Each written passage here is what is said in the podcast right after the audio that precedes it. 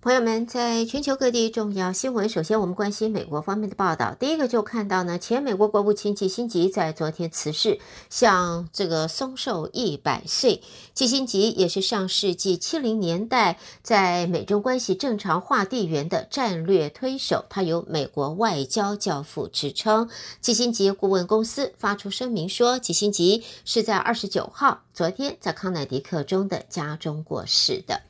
好，另外看到国务卿布林肯在昨天宣布，在未来几天他要访问以色列期间，会努力的延长以色列以及与哈马斯在加萨走廊的休战的时间。布林肯在布鲁塞尔举行的 NATO 会议后就说，未来几天要集中精力，那么尽力的延长休战时间。布林肯也说，相信休战时间延长也符合这是以色列的利益。他将在以哈战争爆发后第三度访问中东，预计会在特拉维夫会见以色列总理纳坦雅胡，在雷马拉会见巴勒斯坦自治政府主席阿巴斯。接着呢，我们再看到的就是，啊、在正在维吉尼亚州诺福克海军基地整装的美军乔治华盛顿号航空母舰，预计明年它要驻防日本。指挥官则说，首要任务就是要确保区域稳定，并且与区域盟友以及伙伴合作。那么，指挥官说，乔治华盛顿号驻防后就会接手雷根号的任务。面对中国在这个区域的军事行动日益的强硬，如何协助区域伙伴贺阻中国？那么他则说，船舰的能力十分重要，也表示第七舰队对区域稳定至关重要，未来会持续的支持区域合作伙伴，让对方了解美国和区域伙伴关系相当重要，确保这一个区域的稳定，维持自由贸易。依循国际法执行航行自由。好，下边呢，我们再看的是跟美国的经济相关的。在联准会两位官员在昨天主张有理由继续维持利率不变。不过，另外一位原本鸽派的鸽派的官员则警告，鉴于通货膨胀居高不下的风险，还是应该继续保留升息的选项。在今年一直呼吁升息的克利夫兰联邦准备银行总裁梅斯特说，货币政策处于良好形势，不仅让央行能够保持灵活，也能够适当因应不断变化的前景。这个话就暗示他支持下个月开会按兵不动。那么，在 Fed 中率先认为利率触顶的亚特兰大联邦准备银行总裁则说，他渐渐有把握，通货膨胀正在稳定的降温。但是，立场鸽派的李奇蒙联邦准备银行总裁反而没有那么大的信心了。他接受访问时则说，Fed 应该保留升息选项，以避免通货膨胀顽强不退。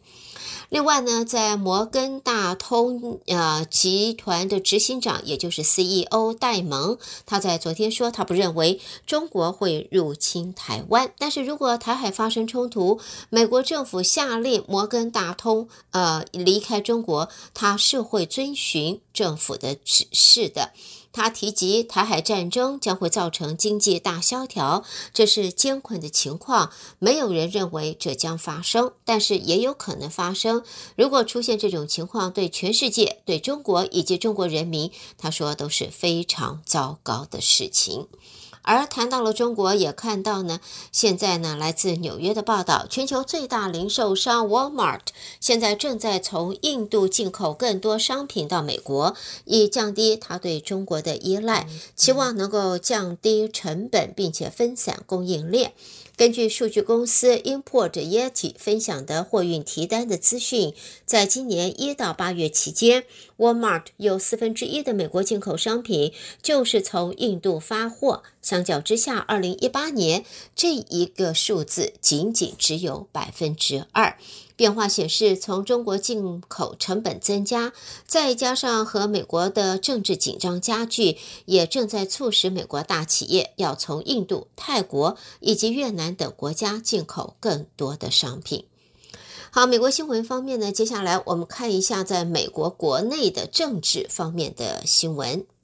我们再来看的呢，这是在众议院民主党人提交了一个特权决议案，要求全院在这个礼拜内要第二度的表决，是否罢免深陷连串造假争议的纽约州众议员桑托斯 （Santos）。由于这一个道德委员会已经发表了报告，严厉指责桑托斯。诈骗捐款人相信这一次的罢免议案是可以通过的。桑托斯呢是继续的否认指控，并且还在社交媒体上发文，表示自己面对联邦起诉，但是法庭并没有裁决。议会提前褫夺他的资格的话，将开创不良的先例。到目前，虽然议长 Johnson 并没有公开就此表态，但是也有报道说。Johnson 在近日已经跟 Santos 私下沟通过，相信心中已经有了结论了。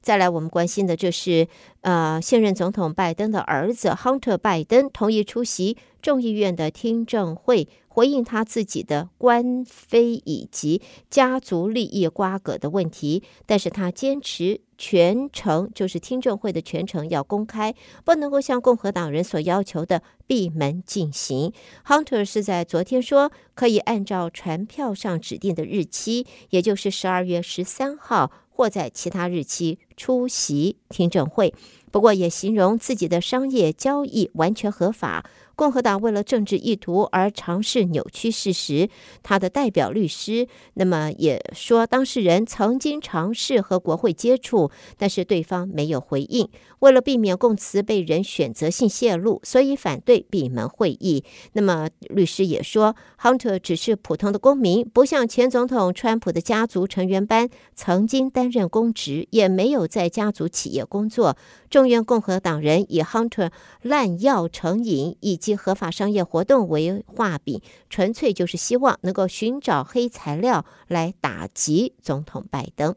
好，下边呢，我们再来看呢，这是共和党方面最大的金主兼亿万富豪，这是科赫他家族旗下的政治组织，现在公开表态。支持 South Carolina 州的前州长啊，Nikki Haley 来争取二零二四年总统大选共和党的提名。由于科赫家族在政商两界都是有极顶级的影响力的，在地方上也有广阔的人脉，消息也震动了政坛。呃，这个政坛因此这个是大地震啊，让人憧憬黑呃海莉的选情将会有大大的改变。或者呢，是能够在共和党初选中对抗前总统川普的，甚至甚至他可以在大选阶段来迎战现任总统拜登。好的，朋友们，这就是带给大家在美国方面的重要报道。收听的是德州中文台，我是胡美健。那么下边焦点将转到国际新闻方面，和我继续一同关心。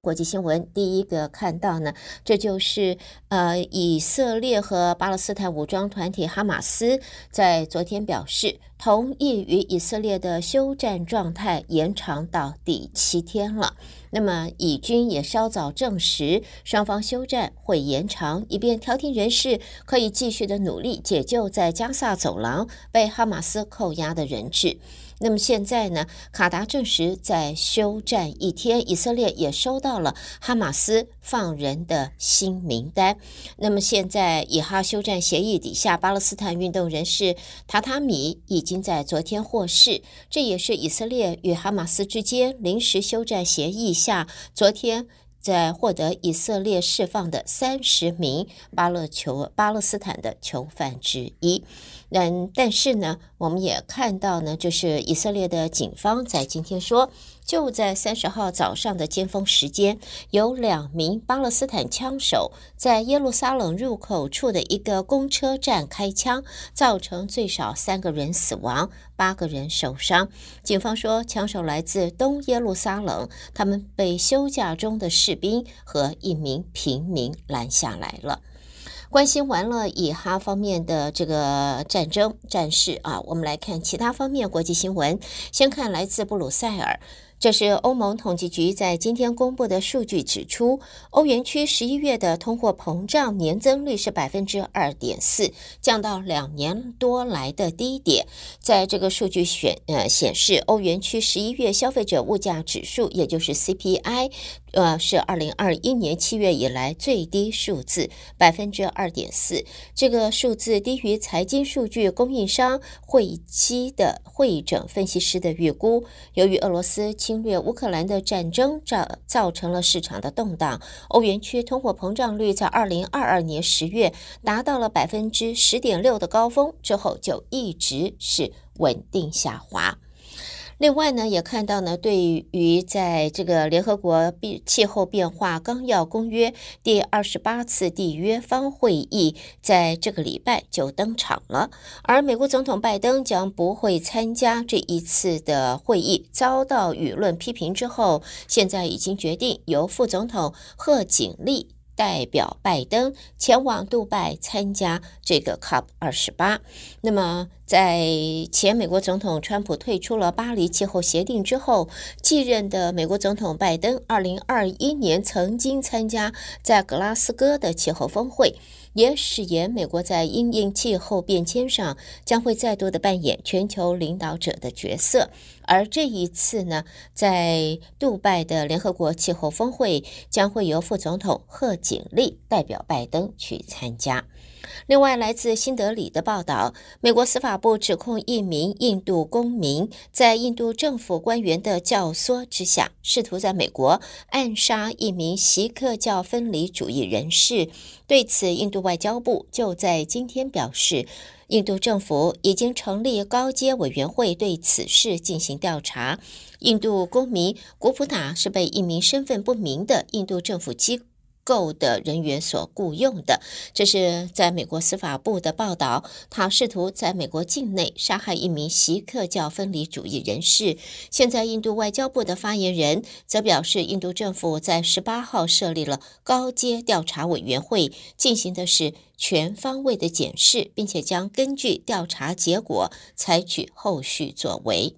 下边呢，我们则看到这是和北韩相关的，这是有一个加密货币混合器叫做 Sinbad，现在被美国政府那么实施制裁了，理由就是它遭到北韩政府所属骇客集团利用，作为洗钱的工具。混币器是一种软体，让使用者能够混淆交易。过去一段时间，想将加密货币兑换成法定货币的骇客，就是利用混币器来进行的。现在呢，美国政府已经制裁另外一个虚拟货币混币器 Blender，理由也是提供服务给拉萨路集团。现在，美国的这个国务院发言人表示，专家先前已经对平壤的侵略性网络盗窃活动提出了警告。我们在接下来看到越南的消息，越南外交部现在宣布，中国外交部长王毅十二月一号到二号将访问越南，共同主持越中双边合作指导委员会第十五次会议。而王毅此行也被认为是在为中国国家主席习近平访问越南事先做准备。王毅在越南期间还会和越共总书记阮富仲、国家主席武文赏等人会面。此行除了和越南共同主持双边合作指导委员会第十五次会议外，双方也会举行外交部长级别的会谈。王毅会和越共中央对外部部长黎怀中会面。好，我们同时看到呢，在伦敦的报道，英国内部现在内政部说，Amazon、Google 以及 Microsoft 等十一家世界最大科技公司，在今天要与英国政府签署一项协议。来加强行动打击网络诈欺行为。根据在线诈欺宪章，英国政府说，这些公司承诺采取进一步行动，以阻止删除在他们的网站上的诈欺内容。这些科技大大厂预定今天就在伦敦一场由英国内政大臣科维利主持的会议中，要签署这项协议。朋友们，这是带给大家国际方面的重要新闻。在美国和国际新闻之后呢，我们要在这稍微休息一会儿。你收听的是德州中文台，我是胡美健。而之后再和您一同关心的，将是来自两岸方面的重要报道。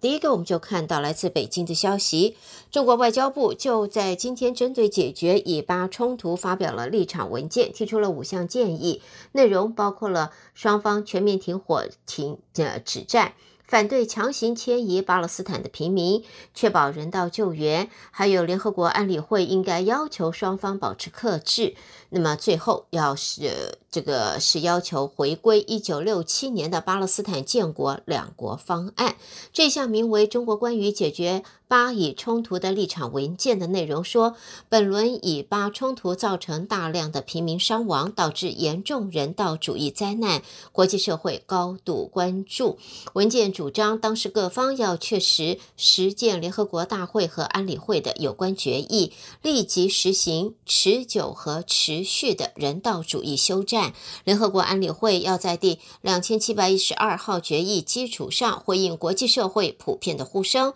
进一步的明确要求全面停火止战，推动冲突降级，实现局势尽快的降温。接着，我们再来看北京方面的报道。中国和欧盟峰会预定十二月要在北京举行，双方现在正对此展开磋商和协调。中国外交部副部长孙卫东在日前就向欧盟对外事务部的副秘书长莫拉表示，中国方面愿意与欧洲方面加强沟通协调，为中欧峰会做准备。欧盟执委会主席范德赖恩在日前说，中欧峰会将在十二月举行，到时将和欧洲理事会主席米歇尔一同前往北京与会。那么，在现在中国外交部的这个消息公布，孙卫东在日前与莫拉在北京举行了第十六轮中欧外交政策磋商，双方就国际形势。各自外交政策、中欧关系以及双方共同关心的国际和地区热点问题交换了意见。另外呢，中共中联部长刘建超近日访问澳洲，他在雪梨科技大学澳中关系研究院发表的演讲中强调的是，北京无意另起炉灶，建立所谓以中国为中心的国际秩序，并且只与太平洋岛国合作坦坦荡荡，不寻求任何排他性权利。刘建超二十八号在雪梨科大澳中关系研究所发表演讲，他提到大陆和太平洋岛国的合作是发展合作。那么，重申大陆愿与啊澳方一道，共同维护亚太地区和平稳定，共同应对包括气候变化在内的各种全球性挑战。而在昨天，刘建超还分别与澳洲外长黄英贤、澳洲贸易部长法瑞尔，还有澳洲的外交贸易部长就是安思杰，以及多位澳洲政党领袖见面。下边我们来看的是中国的经济。中国人民银行在日前发布了第三届货币政策执行报告，仍然强调保持流动性合理充裕。市场分析认为，中国经济回升，然而基础并不稳。为了配合财政政策，仍然有降准、降息的可能。根据这一份报告的内容，延续近期货币政策的思路，维持稳中偏松的立场，并且再次强调稳健的货币政策要精准有力，更加注重做好跨周期和逆周期的调节，要综合运用多种货币政策工具，保持流动性合理充裕。市场分析则认为，这样的立场显示中国央行将配合财政政策方向，未来降降息降准。仍然是可以期待的，而中国市场监督管理总局近日展开的是打击大型企业拖欠中小企业账款的专案行动，会持续到十二月十号。在三年的疫情折腾之下，中国有许多的中小企业就因为被政府部门和大型企业拖欠账款，这一会儿真的是奄奄一息了。那么，对于未按规定公示或隐瞒真实情况、弄虚作假的大型企业，现在中国市场监管总局将会依法列入经营异常名录，透过国家企业信用讯息公示系统，会向社会公示的。而中国市场监管总局也说，下一步将会继续加大对大型企业逾期尚未支付合约情况的打击力度，深入推进。经营主体信用体系建设，增强经营主体发展信心，助推经济社会高品质的发展。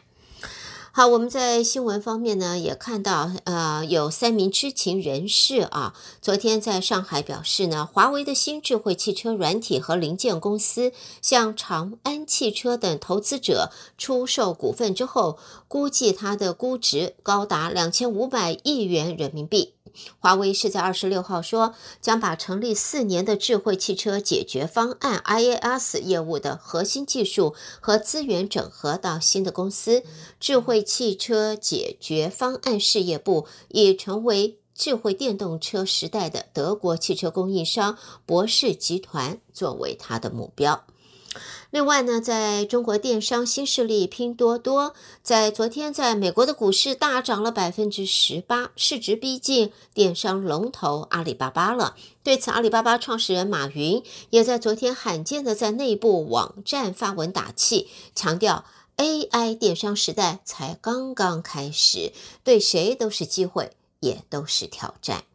下边我们看到香港方面，美国众院外交事务委员会在二十九号通过了香港经济贸易办事处认证法案。对此，香港当局就在今天发表声明，强烈谴责美国国会干涉了香港的事务。香港啊，政府指出，有关法案完全漠视香港在一国两制下的地位，恶意污蔑实施香港国安法的正当和合法的目的，诋毁香港依法保障人权和法治的事实，也是粗暴地干预了香港的事务。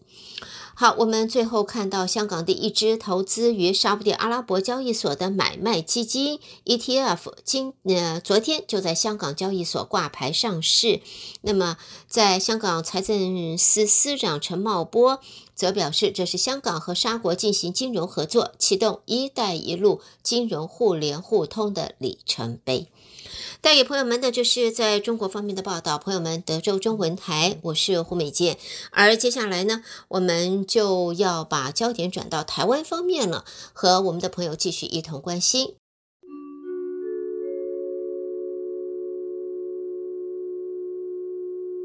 德州中文台的听众朋友们，大家早安，我是李自立。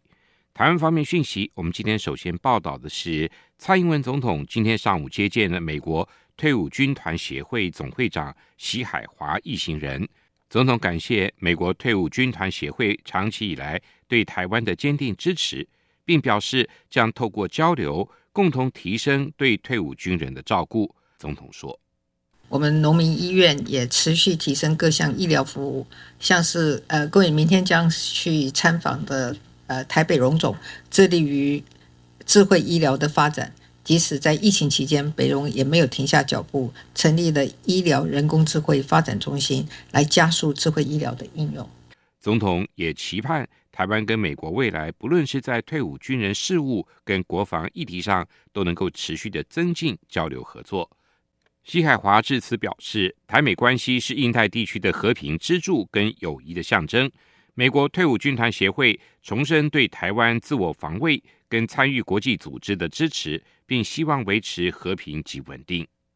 中国呼吸道疾病病例激增，各地医院挤满了就医民众。行政院长陈建仁今天在行政院院会表示，中国近期呼吸道疾病爆发以流感为主，还有梅浆菌、腺病毒、鼻病毒、COVID-19 病原等，推测是已知病原高度流行，并没有新型的病原体。陈建仁表示，预期中国疫情还会持续上升。但是国内的呼吸道感染疫情并不像中国大幅攀升情况，他只是密切监控国内外的疫情状况，加强准备医疗的物资，